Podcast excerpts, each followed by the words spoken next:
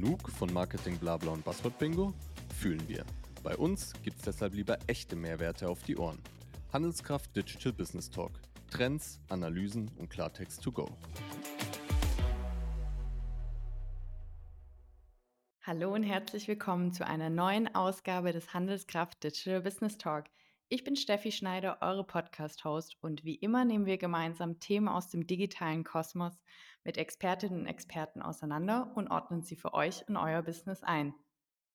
Diese Mehrwerte bekommt ihr natürlich getreu unserem Versprechen. Trends, Analysen und Klartext. Tackle eben. Unser Podcast-Setup kennt ihr ja bereits. Wir gehen zusammen in agiler Manier durch unsere Rubriken Sprint Planning, Daily Scrum und die Retro, alles mit der Scrum-Methode. Meine heutige Gästin sitzt mir schon gegenüber und sie kennt sich wunderbar aus im Bereich User Experience Design und vor allem mit dem Thema AB-Testing. Es ist UX Design Consultant Christine. Ich freue mich sehr, dass du da bist. Herzlich willkommen, Christine. Hallo, ich freue mich auch sehr. Ja, ich würde sagen, wir starten sofort in unsere erste Rubrik. Sprint Planning. Hier im Sprint Planning machen wir den Kick-Off, also den Einstieg ins Thema. Und dafür habe ich fünf A- oder B-Fragen mitgebracht, um dich besser kennenzulernen. Let's go. Die erste: Museum oder Freizeitpark? Uh, das kommt sehr aufs Museum und den Freizeitpark drauf an. Ich würde mich aber eher für den Freizeitpark entscheiden. Skizzenbuch oder Tablet? Hm, also digitalisi oder ja, digital hat auf jeden Fall seine Vorteile. Von deswegen, von daher ähm, Tablet. Meine nächste ist Klamotten von der Stange oder Secondhand. Hm, bei Klamotten bin ich lieber weniger dafür, das was oder ja schon eher ähm, neu gekauft, aber dafür ausgewählt. Rucksacktouristin oder Pauschalurlaub? Eindeutig Rucksacktouristin. Was ist dein liebstes, liebstes Reiseziel? Mm, ich glaube, also ich bin tendenziell hauptsächlich in Europa unterwegs. Dann schon eher im Süden als im Norden. Ähm, genau, und ein bisschen, wo es bergig ist. Das finde ich ganz nice. So die Alpen zum Beispiel. Apfel oder Birne? Apfel. Ja, Apropos Apfel oder Birne, das ist eigentlich auch das Stichwort für unsere nächste Rubrik. Daily Scrum. Hier im Daily Scrum, was wahrscheinlich die zentrale Praktik im agilen Arbeiten ist und damit auch das Herzstück des Handelskraft Digital Business Talk, ähm, wollen wir hier sprechen, äh, darüber sprechen, Christine, was dich eigentlich so tagtäglich umtreibt und was das vielleicht mit Äpfel und Birnen zu tun haben könnte. Und bevor ich ähm, all meine Fragen frage, starten wir erstmal mit einem kleinen Spiel. Erklär's den Großeltern. Die Regeln dafür sind ganz einfach. Ich möchte dich bitten, dass du den Begriff AB-Testing der älteren Generation erklärst. Also vielleicht auch, du kannst dir deine eigenen Großeltern Eltern vielleicht sogar auch vorstellen ähm, und denen das erklärst. Dabei kannst du Analogien oder auch Metaphern verwenden, solange es irgendwie einfach bleibt. Das bedeutet auch kein Buzzword-Bingo. Und die Zuhörerinnen da draußen, die kennen das schon. Ich habe ja hier immer meinen physischen Buzzer am Start. Und ähm, den würde ich abfahren, solltest du so ein Buzzword ähm, nennen. Und dann würde ich dich bitten, diesen Fachbegriff für uns alle zu erklären, sodass wir den verstehen können. Aber vielleicht brauche ich den ja auch gar nicht. Genau, das sind die Regeln und wenn du bereit bist, darfst du starten. Ich bin sehr gespannt. Ich bin bereit. Let's go. Okay, ich würde sagen, wir bleiben so ein bisschen im Thema der Landwirtschaft und stellen uns mal vor, dass wir so ein paar Hühner haben auf unserem Bauernhof. Und unser Nachbar hat uns jetzt erzählt, er lässt immer Musik laufen. Dann sind die Hühner so ein bisschen entspannter und legen einfach viel mehr Eier. Und jetzt wollen wir natürlich wissen, funktioniert es denn für unsere Hühner auch? Ähm, und da wir uns natürlich auf Zahlen verlassen und nicht auf das Bauchgefühl, haben wir zwei identische Ställe, in denen wir jeweils die Hälfte unserer Hühner packen und dann einfach mal in einem festgelegten Zeitraum, also meinetwegen zum Beispiel zwei Wochen, einfach mal schauen, der, die eine Gruppe bekommt morgens immer eine Stunde Musik vorgespielt, die andere eben nicht und zählen innerhalb der zwei Wochen, ähm, wie viele Eier sie denn tatsächlich legen. Und das entscheidet letztlich darüber, ob das für uns auch eine Methode oder eine, eine Maßnahme sein können, die wir auch, sag ich mal, langfristig dann anwenden und umsetzen auf unserem Bauernhof. Das wäre meine, meine Analogie aus der echten Welt quasi. Cool, das hat mir richtig gut gefallen. Und wenn man das jetzt auf die digitale Welt überträgt, könnte man auf einer Website zum Beispiel die Farbe eines Buttons testen, ob jetzt der in grün besser ankommt oder vielleicht in blau oder eben auch ein Banner, ob der oben besser zur Geltung kommt oder an der Seite und über diesen bestimmten Zeitraum dann eben rausfinden, was besser performt und so seine Website optimieren. Ja, und äh, Christine, wie du siehst, ich habe den Buzzer nicht gebraucht, also Hut ab. Und ich habe ja schon angekündigt, dass ich ein paar Fragen dabei habe. Und äh, meine erste wäre, warum sollten Unternehmen denn jetzt AB testen? Was bringt mir das konkret? Ich glaube, ähm, das eine haben wir ja gerade schon oder kam vielleicht in dem Beispiel gerade schon ähm, ganz gut raus. Also wir wollen datenbasiert Entscheidungen treffen. Ähm, letztlich in so einem Unternehmen kommen viele Meinungen aufeinander, vielleicht auch Personen, die irgendwie mehr ähm, Macht haben und deren Meinung dann plötzlich äh, mehr zählt. Das kann man äh, eben zwischen diesen Meinungen ganz gut auch dadurch vermitteln, indem man halt tatsächlich harte Fakten, sage ich mal, sprechen lässt und das AB-Testing ist hierfür einfach ähm, eine ganz gute äh, Methode. Wir testen also unsere Veränderungen oder die, die ja, Ideen, die wir haben, konkret aus, sammeln Daten und entscheiden dann aufgrund der Daten, für was wir uns, äh, was wir langfristig einfach umsetzen. Einen anderen Vorteil aus meiner Sicht ist auch, ähm, es gibt einige Methoden, die natürlich auch User einbeziehen, konkret in den Entwicklungsprozess. Das ist, möchte ich gar nicht in Frage stellen. Das ist auf jeden Fall auch eine sehr relevante Methode, ähm, da eben Nutzer konkret ähm, in den Entwicklungsprozess einzubeziehen. Aber da kann es eben auch zu Verzerrungen kommen. Und so bei, AB-Testing ähm, erreichen wir die Nutzer quasi wirklich in ihrer realen Umgebung, ohne dass sie abgelenkt werden von uns als, ähm, sage ich mal, Beobachter. Ja, Testen am lebenden Objekt quasi macht ja auch äh, oder ergibt total viel Sinn, einfach direkt die Zielgruppe zu nehmen und nicht irgendwie ein theoretisches, äh, irgendwie theoretisch was zu überlegen. Ja, vielen Dank. Und nachdem ich jetzt überzeugt bin, dass AB-Testen eine gute Sache ist, kannst du so grob die Schritte erklären, wie man so einen AB-Test durchführt? Ja, na klar. Zuerst brauchen wir natürlich erstmal irgendwie eine Art Vorphase. Ähm, also ich sollte mir schon Gedanken machen, okay, wer muss eigentlich bei so einem AB-Test ähm, alles einbezogen werden in, innerhalb meines Unternehmens? Wer bringt da Wissen mit? Ähm, wo sind Entscheidungsträger? Wo sind vielleicht auch die, also die Daten vorhanden, die ich dafür brauche, ähm, um AB-Testing durchzuführen? Was will ich grundlegend überhaupt damit erreichen, ist auch eine sehr relevante Frage, die man sich natürlich am Anfang stellen sollte.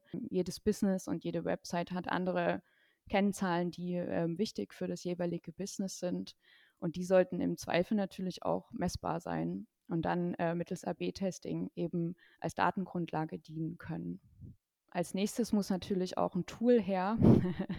das geht leider nicht ohne Tool. Ähm, das heißt, wir gehen hier auch einen Auswahlprozess, ähm, einfach auf Grundlage der Informationen, die wir jetzt in so einer Vorphase schon mal gesammelt haben, entscheiden wir uns ähm, für ein Tool, was für unsere Anforderungen eben entsprechend passt. Und das Ganze muss dann natürlich auch noch integriert werden. Ähm, das heißt, ich muss hier vielleicht auch mal noch auf die IT oder ähnliche Abteilung zugehen, ähm, die da entsprechend ähm, die Kompetenzen haben, das Ganze auch umzusetzen und zu integrieren in meine bestehende ähm, Systemlandschaft. Das Ganze sollte man dann auch noch mal testen. Also funktioniert es tatsächlich alles so, ähm, wenn es eingebaut ist, kommen die Daten an, machen die Daten Sinn etc. Und erst dann bin ich eigentlich so richtig ähm, fähig, sage ich mal, oder befähigt, ähm, in den eigentlichen AB-Test-Prozess einzusteigen. Okay, du hast schon sehr viele wichtige Dinge an der Stelle gesagt, deswegen würde ich die gerne für unsere Zuhörenden da draußen zusammenfassen. Im ersten Schritt solltet ihr euch wirklich überlegen, Was möchtet ihr mit dem AB-Test erreichen? Welche Ziele möchtet ihr erreichen? Welche Kennzahlen möchtet ihr messen? Und dann im zweiten Schritt gilt es, ein passendes Tool zu finden, das zu integrieren und auch unbedingt mal einen Probedurchlauf zu machen, damit ich wirklich weiß, es funktioniert. Okay, und wie geht es jetzt weiter im dritten Schritt, Christine? Hier ist es ganz wichtig, dass man sich wirklich ähm, Gedanken macht, was man überhaupt testen will ähm, und sich da so einen Hypothesen-Backlog aufzubauen. Das ist eigentlich eine ganz gute Methode, um so einen Überblick dazu ähm, ja, zu bekommen und das Ganze zu organisieren. Ähm, welche Ideen habe ich, ähm, die auch mal durchzupriorisieren. Ja, nicht alle Ideen sind gleich gut oder haben ein potenziell gleiches ja, Veränderungspotenzial, sag ich mal. Manche sind extrem kompliziert umzusetzen. Macht es dann wirklich Sinn, das zu testen und den riesigen Aufwand da reinzustecken, wenn am Ende, ich sag mal, die erwartete Veränderung gar nicht so hoch ist wahrscheinlich. Ähm, das würde ich wahrscheinlich dann eher runter priorisieren äh, im Vergleich zu einem Test, der sehr einfach umzusetzen ist, aber wo das Potenzial vielleicht recht hoch ist. Und um natürlich zu wissen oder um diese Ideen zu generieren, muss ich natürlich auch wissen, okay, wo liegen eigentlich die Schwachstellen, gerade auf unserem, in unserem Produkt, in unserem Service, ähm, das ich optimieren möchte, ähm, welche Barrieren bestehen in der Bedienung ähm, und wie kann ich den Nutzer einfach besser unterstützen ähm, durch diesen Prozess, also im E-Commerce zum Beispiel zur Kaufentscheidung zu langen oder den Kauf tatsächlich auf der Website auszuführen wie kann ich den User in diesem Prozess einfach unterstützen. Es lohnt sich natürlich auch immer mal zu gucken, was macht die Konkurrenz. User sind in der Regel ja nicht nur auf der eigenen Website unterwegs, sondern äh, bedienen auch andere Webseiten. Da gibt es vielleicht bestimmte Features oder ähm, ja, einfach Informationen, die die Nutzer dabei unterstützen, eine gute Experience zu haben. Da einfach sich ein bisschen inspirieren zu lassen. Ähm, genau, vielleicht auch mal im KollegInnenkreis sich umzuhören, okay, kennt ihr spezifische Probleme, die, ähm, die ihr an, an, unserem Produkt seht, ähm, die, was man vielleicht mal als Optimierung testen könnte. Genau, also da gibt es, wie ihr seht, ganz, ganz viele Ansatzpunkte, wie man ähm, zu solchen Ideen kommt. Ähm, Gerade ja schon mal angesprochen, das Ganze sollte dann natürlich priorisiert werden, dass ich einfach da einen Überblick behalte und das strukturiert angehen kann und dieses Hypothesen-Backlog auch quasi strukturiert angehen kann. Lass uns auch hier nochmal zusammenfassen. In diesem Schritt geht es jetzt darum, dass ihr euch einen Hypothesen-Backlog aufbaut, in dem ihr Ideen findet. Und diese Ideen findet ihr auf jeden Fall dadurch, dass ihr euch in den User hineinversetzt. Was sind seine Pain Points? Was, was bewegt ihn? und sich einfach am User zu orientieren. Dann gilt es natürlich auch, die Konkurrenz zu checken und es lohnt sich auch, dass ihr in der Kollegschaft mal nachfragt. Und dann ähm, Ideen gesammelt bedeutet es, diese auch zu priorisieren und sich zu überlegen, in welcher Idee liegt eigentlich viel Potenzial. Okay, und wie geht es dann weiter mit meinen Ideen bzw. den Hypothesen im Backlog?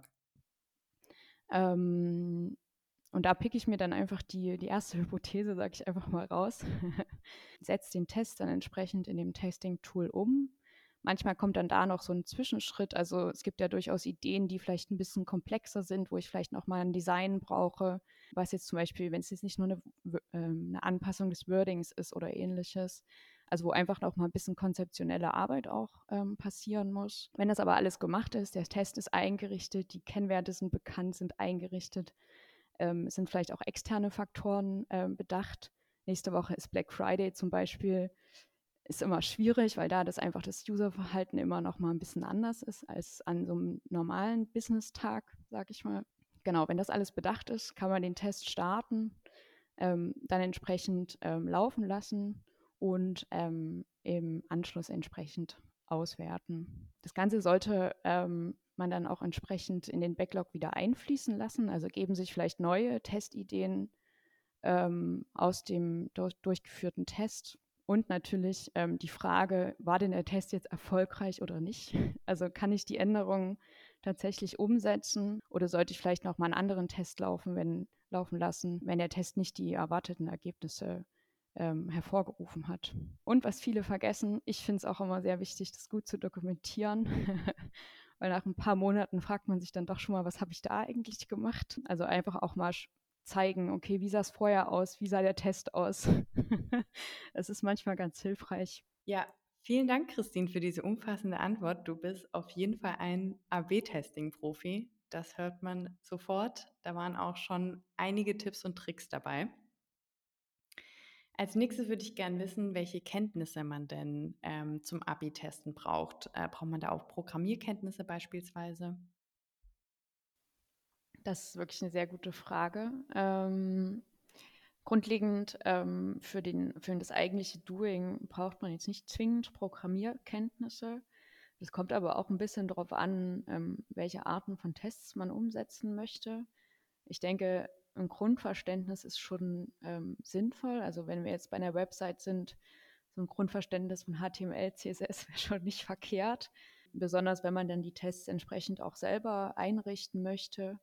Ähm, das kann man aber natürlich grundlegend auch gut aufteilen. Also beim AB-Testing selber kommen wirklich so viele Kompetenzen, sage ich mal, zum, zum Tragen, dass es niemals eine Person ähm, wirklich zu 100 Prozent abdecken kann, aus meiner Sicht. Von daher ist es auf jeden Fall sinnvoll, sich da so ein kleines Team aufzustellen. Ähm, man kann das vielleicht sogar auch einfach ähm, so machen, dass man die Personen oder die Kompetenzen sich dann immer jeweils ranholt in dem Moment, wo man sie braucht und selber vielleicht eher so die ganzen Stricke in der Hand hält, sag ich mal.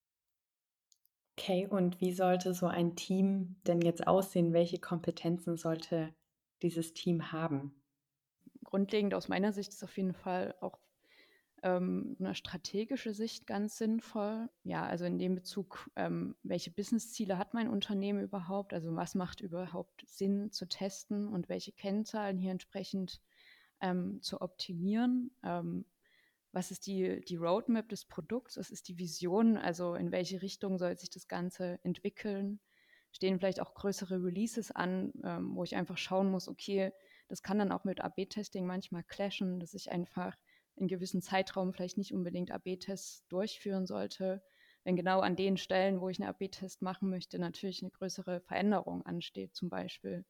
Das heißt, ähm, das ganze Setup vom AB-Testing sollte schon auch in, ja, in die gesamte Organisation da auch mit, ähm, mit bedacht werden. Ich sollte natürlich ein grundlegendes Verständnis von meiner Zielgruppe haben. Also gerade wenn ich ähm, Hypothesen entwickeln möchte, ähm, muss ich natürlich auch so ein bisschen wissen, okay, wer ist meine Zielgruppe, was wollen die überhaupt äh, auf meiner Website zum Beispiel, ähm, was brauchen sie auch, um ihre Aufgaben auf meiner Website zu erledigen, ähm, um da einfach auch zu gucken, okay, wo können potenzielle Barrieren sein, ähm, an denen sie einfach aktuell scheitern und wo ich optimieren müsste. Du hast jetzt gerade schon ganz viele einzelne äh, Mitarbeitende genannt und ein Team, das man dafür braucht. Und wenn man jetzt ein Unternehmen ist, das vielleicht noch gar nicht AB testet, wie hole ich denn jetzt ähm, alle da an Bord? Also wie etabliere ich so einen Prozess im Unternehmen? Wie du schon angesprochen hast, das kann unter Umständen viele Abteilungen einfach betreffen oder viele KollegInnen, die da Kompetenzen mit reinbringen können, die aber auch von den Auswirkungen ähm, des AB-Testings letztlich ähm, betroffen sind.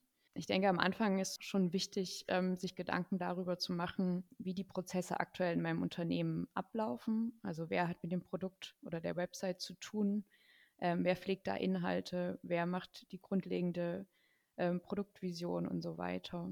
Die Personen dann entsprechend ähm, mit einzubeziehen in den Prozess und auch transparent zu kommunizieren. Wann werden Tests geplant, die Personen vielleicht auch in die Ideenfindung für die Tests mit einzubeziehen ähm, und da einfach sich ähm, ja ein Netzwerk aufzubauen und UnterstützerInnen zu, zu holen, quasi im eigenen Unternehmen, die einem da einfach Hilfestellung geben oder entsprechend in den Fachbereichen, in denen man jetzt selber vielleicht nicht so äh, affin ist, ein, äh, da entsprechend zu unterstützen.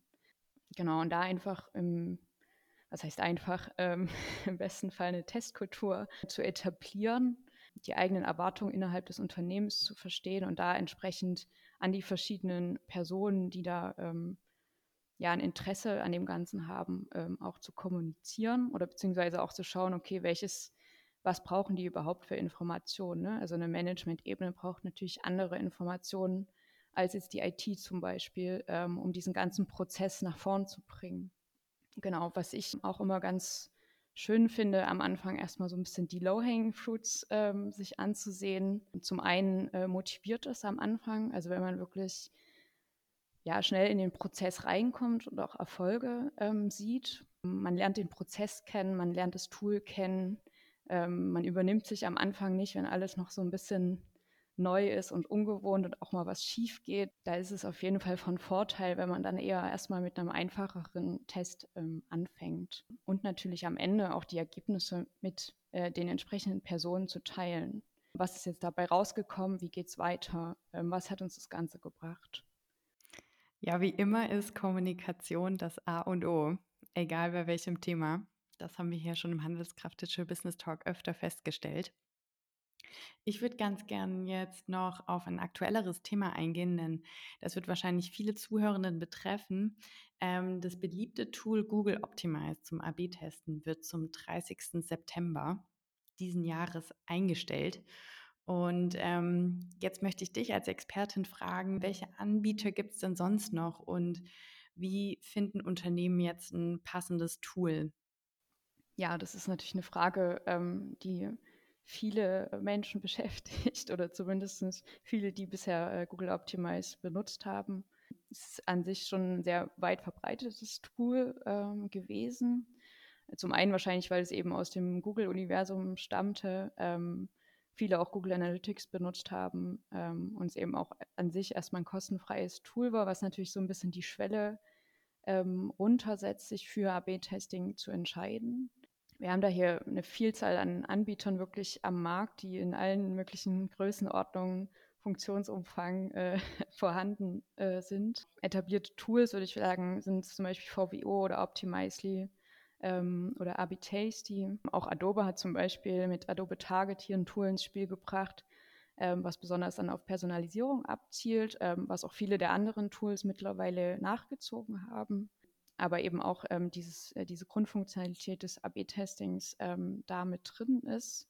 Wie man jetzt da hinkommt, ja, da gibt es natürlich viele ähm, Faktoren, ähm, die man da beachtet. Grundlegend natürlich erstmal, was man testen will. Also wir haben jetzt viel von Webseiten oder ich habe oft von Webseiten gesprochen.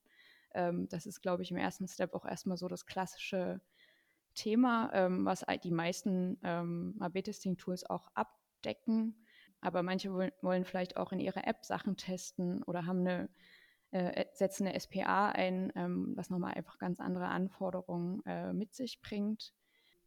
Wenn ich komplexere Tests machen will, ähm, brauche ich vielleicht auch die Möglichkeit, serverseitig testen zu können. Das bieten auch nicht alle äh, Tools out of the box an. Ähm, genau, ist es vielleicht wichtig, dass, weil ich gerade ganz am Anfang vom AB-Testing stehe, erstmal so ein bisschen ins Thema reinzukommen, sich erstmal für eine kostenfreie Basisversion zu entscheiden. Das bieten zum Beispiel relativ wenige Tools tatsächlich gerade von den Marktführern an. Was sagt meine eigene Systemlandschaft? Ähm, also sind hier Integrationen ähm, quasi schon ja out of the box mit drin in dem AB-Testing-Tool oder beziehungsweise werden mit angeboten? Ähm, oder muss ich mir hier eine eigene Lösung finden? Ich denke, das ist auf jeden Fall ein relevanter Faktor, gerade wenn man ähm, da noch Unbedarf ist und ähm, erstmal so ein bisschen in das Thema reinkommen möchte. Wie gut ist das Tool eigentlich im deutschen oder europäischen Markt aufgestellt? Also das ganze Thema DSGVO spielt hier natürlich auch eine große Rolle, ähm, wo ich einfach bei den Tools schauen muss, okay, ähm, was haben sie da für entsprechende Vorkehrungen getroffen? Ähm, oder bietet mir das Tool vielleicht sogar auch noch andere Analysemöglichkeiten ähm, an, die ich sowieso schon im Einsatz habe oder auch später nochmal einsetzen möchte. Also zum Beispiel ähm, User-Feedback einzuholen oder Heatmaps zu generieren oder ähnliches. Da gibt es wirklich Tools, die, ich sage mal, sich sehr auf das AB-Testing ähm, ja, fokussieren und spezialisiert haben. Und es gibt aber auch ähm, ja, einfach Tools, die, ich sage mal, angrenzend zum AB-Testing sehr viele Features mitbringen, die hier mir natürlich einen Vorteil bieten können, wenn ich das alles aus einer Hand habe. Wow, ziemlich viel zu beachten, aber im Zweifel kann man Expertinnen und Experten wie dich zu Rate ziehen. Na klar. Ja, und ähm, erzähl uns doch, ähm, hast du vielleicht auch ein Best-Practice-Beispiel ähm, aus deiner Erfahrung, von dem du uns vielleicht berichten kannst, wie so ein AB-Testing erfolgreich angewendet wurde? Also ich kann gerne mal einen Einblick geben ähm, oder so Beispiele ähm, aus meiner eigenen Praxis. Ähm, grundlegend findet man auch viele Beispiele und Insights im Netz ähm, von größeren Unternehmen wie Netflix oder Booking.com, die wirklich ganz eigene Experimentation-Teams haben, also ganze Teams, die sich nur darum kümmern, wie können wir die Website oder den Service verbessern, die zum Teil da auch sehr offen drüber sprechen oder vielleicht auch nicht ganz so offen, aber man findet zumindest immer mal den einen oder anderen Artikel dazu. Aber dann vielleicht erstmal äh, bleiben wir erstmal bei uns. Wir hatten zum Beispiel mal einen Kunden mit einem B2C-Shop und da ähm, ging es gerade in dem Themenbereich, okay, wie können wir eigentlich die mobile Seite optimieren? Ähm, immer mehr User benutzen die mobile Website von unseren Kunden und ähm, da haben wir uns einfach mal die primäre Customer Journey angeguckt, also wirklich die zentralen Seiten, die der Kunde oder die Kundin besucht, um letztlich einen Kauf abzuschließen. Und da haben wir zum Beispiel festgestellt, dass ähm, der zur Kasse-Button ähm, im Warenkorb sehr weit unten erst kommt. Ne? Also der User ruft die Seite auf, sieht den Button nicht initial direkt im, im sichtbaren Bereich. Ähm, und da haben wir dann einfach ähm, ja, Ansätze entwickelt, wie man diesen Button noch ähm, anzeigen könnte, sodass der User da einfach intuitiver und schneller durchkommt. Ähm, da hatten wir dann auch zwei Varianten, die wir getestet haben. Und ähm, eine der Varianten hat tatsächlich zu einem Uplift von über 11 Prozent bei den Transaktionen geführt. Das war schon, ähm, wenn man sich jetzt vorstellt, dass es wirklich einer der zentralen Schritte kurz vorm Kaufabschluss ist, ähm, so eine Optimierung ähm, schon sehr beachtlich. Ein anderer Kunde, ähm, der hatte einen B2B-Shop. Das war ganz süß irgendwie. Ähm, wir haben den äh, oder wir betreuen den im Bereich AB-Testing und Conversion Rate Optimierung. Und ähm, da kam das Feedback aus dem Kundensupport, dass da Nutzer immer wieder anrufen, weil sie Produkte nicht aus dem Warenkorb gelöscht kriegen.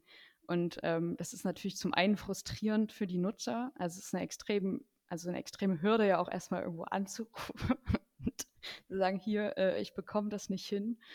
Und zum anderen, ähm, also oder beziehungsweise, das heißt, wir haben an der Stelle vielleicht schon einfach mal Nutzer auch verloren. Und zum Zweiten äh, erzeugt das natürlich auch viel Aufwand ähm, in der telefonischen Betreuung, äh, wenn ich dann entsprechend hier die Kunden einzeln ähm, eben oder die, die Fälle einzeln bearbeite. Daraufhin haben wir einen Lösungsansatz entwickelt, um diesen Prozess entsprechend zu optimieren. Und das Ergebnis tatsächlich hatten wir auf dem äh, Warenkorb eine, einen Uplift von 35 Prozent in der Transaktionsrate das ist schon auch, wenn man die Zahl jetzt einfach so hört, ähm, recht äh, beeindruckend. Und die Supportanfragen sind auch gleichzeitig gesunken. Das heißt, wir haben hier auch eine Entlastung einfach im Support geschaffen. Und ich glaube, das ist einfach für beide Seiten, sowohl für die Nutzenden als auch für den Support, ja, sehr, sehr schön, äh, wenn das einfach besser funktioniert. Ja, mega. Ähm, da sieht man mal, wie erfolgreich so AB-Testen sein kann und wie viel das bringen kann. Also die Zahlen sprechen ja für sich. Die klingen auf jeden Fall Hammer. Ja, vielen Dank dafür. Und meine allerletzte Frage. Hast du noch einen Tipp, den du Unternehmen mitgeben würdest, worauf sie achten sollen? Ich möchte einfach nochmal, also bitte arbeitet mit Hypothesen. Das hilft uns sehr, äh, es hilft euch sehr in der Arbeit ähm, und führt die äh, Tests einfach parallel aus. Ähm, weil man sonst letztlich auch keine Vergleichbarkeit der Zahlen hat. Ähm, das heißt, nicht auf die Idee kommen, einfach äh, die Website zu verändern und dann äh, mal zu gucken, ob sich die Zahlen irgendwie äh, im Vergleich zu den zwei Wochen davor verändern, sondern wirklich unter den gleichen Bedingungen testen, ein Tool verwenden, was entsprechend diese Funktionalität mitbringt ähm, und die Daten sammeln kann und da wirklich auf einer guten Basis ähm, Daten sammeln und die Entscheidungen darauf beziehen. Vielen Dank, vielen Dank. Also immer schön Hypothesen aufstellen, wie früher an der Uni. Ja, wer wie ich jetzt ähm, auch super neugierig geworden ist und mehr wissen möchte zum Thema AB-Testen oder vielleicht sogar auch ähm, ein Alternativtool zu Google Optimize finden möchte, dem sei das AB-Testing White Paper, an dem du, Christine, ja auch mitgewirkt hast, herzlich äh, wärmstens ans Herz gelegt. Das ist frisch aktualisiert worden und äh, findet ihr in der Podcast-Beschreibung den Link zum Download. Und äh, wenn ihr dann auch schon mal dabei seid, dann abonniert den Handelskraft Digital Business Talk, um keine Expertentipps mehr bei uns hier zu verpassen. Und damit sind wir auch am Ende des Daily Scrums angekommen. Ich danke dir recht herzlich, Christine. Und wir, liebe Zuhörenden, hören uns in der Retro. Retrospektive. Äpfel oder Birnen? Musik oder Ruhe für Hühner? Grüne oder blaue Website-Button? Es sind eure Kunden, die euch die Antworten darauf geben, was sie catcht und was euch mehr Conversions bringt. Also fragt sie und testet, testet, testet. Bevor ihr aber richtig mit dem Testing-Prozess loslegt, macht euch Gedanken dazu, was ihr genau messen möchtet und wie die Datengrundlage dafür aussieht. Wenn ihr dann wisst, was ihr testen wollt, geht's an die Hypothesen. Formuliert eure Ideen aus. Das macht eure Erwartungen und Ziele konkreter. Und es hilft euch auch dabei herauszufinden, welche Unternehmenskennzahlen ihr verbessern möchtet.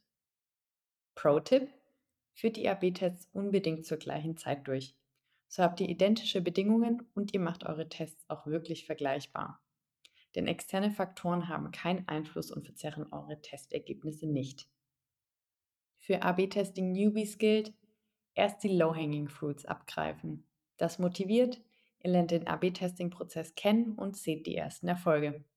Und die dürfen natürlich auch mit dem Team geteilt werden. AB-Testing-Profis, die sich bisher auf Google Optimize verlassen haben, sollten beim Wechsel darauf achten. Was will ich genau testen? Neben Websites vielleicht auch Apps? Möchte ich serverseitig testen? Welche Features sind enthalten? Möchte ich die Chance vielleicht nutzen und neue ausprobieren? Wie sieht es mit dem Datenschutz aus? Und hat das Tool Personalisierungsfunktionen?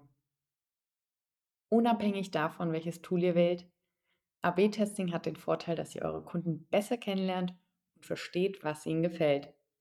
So könnt ihr ein besseres Angebot schaffen und euren verschiedenen Zielgruppen auch den für sie relevanten Content ausspielen. Und für euch gibt es als Belohnung mehr Reichweite, mehr Traffic und mehr Conversions.